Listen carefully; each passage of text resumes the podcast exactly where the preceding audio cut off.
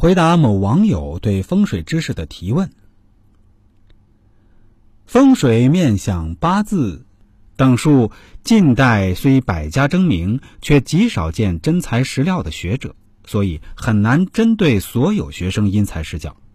如有学生问子孙不贤不孝之风水，在行峦上子孙杀可以主事，父母杀也可以主事，子孙方也有其应。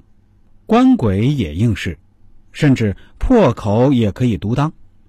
而理气的，无论用易卦上有应，八宅上有应，赖家布局有应，干支理学上的有应。试问现在有几个真正求学问的大师，真能学贯大家，博取众长，不对宗派加以分别，而以事实求证乎？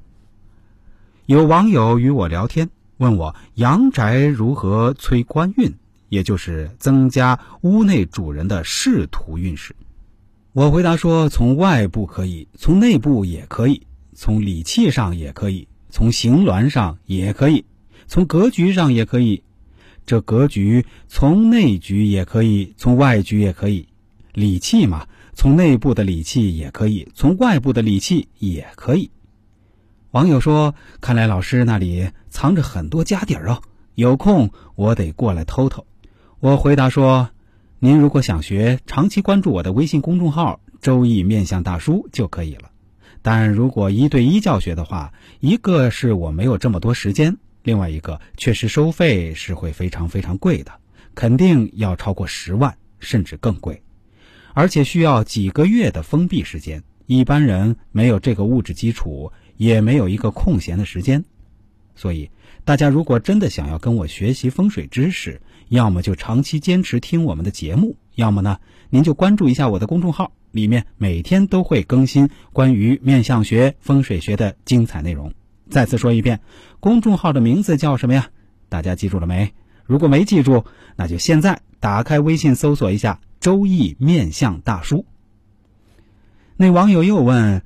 如果我真的想要提升自己的官运，那按照老师的理论来说，内部和外部、理气和行峦哪个更好一点呢？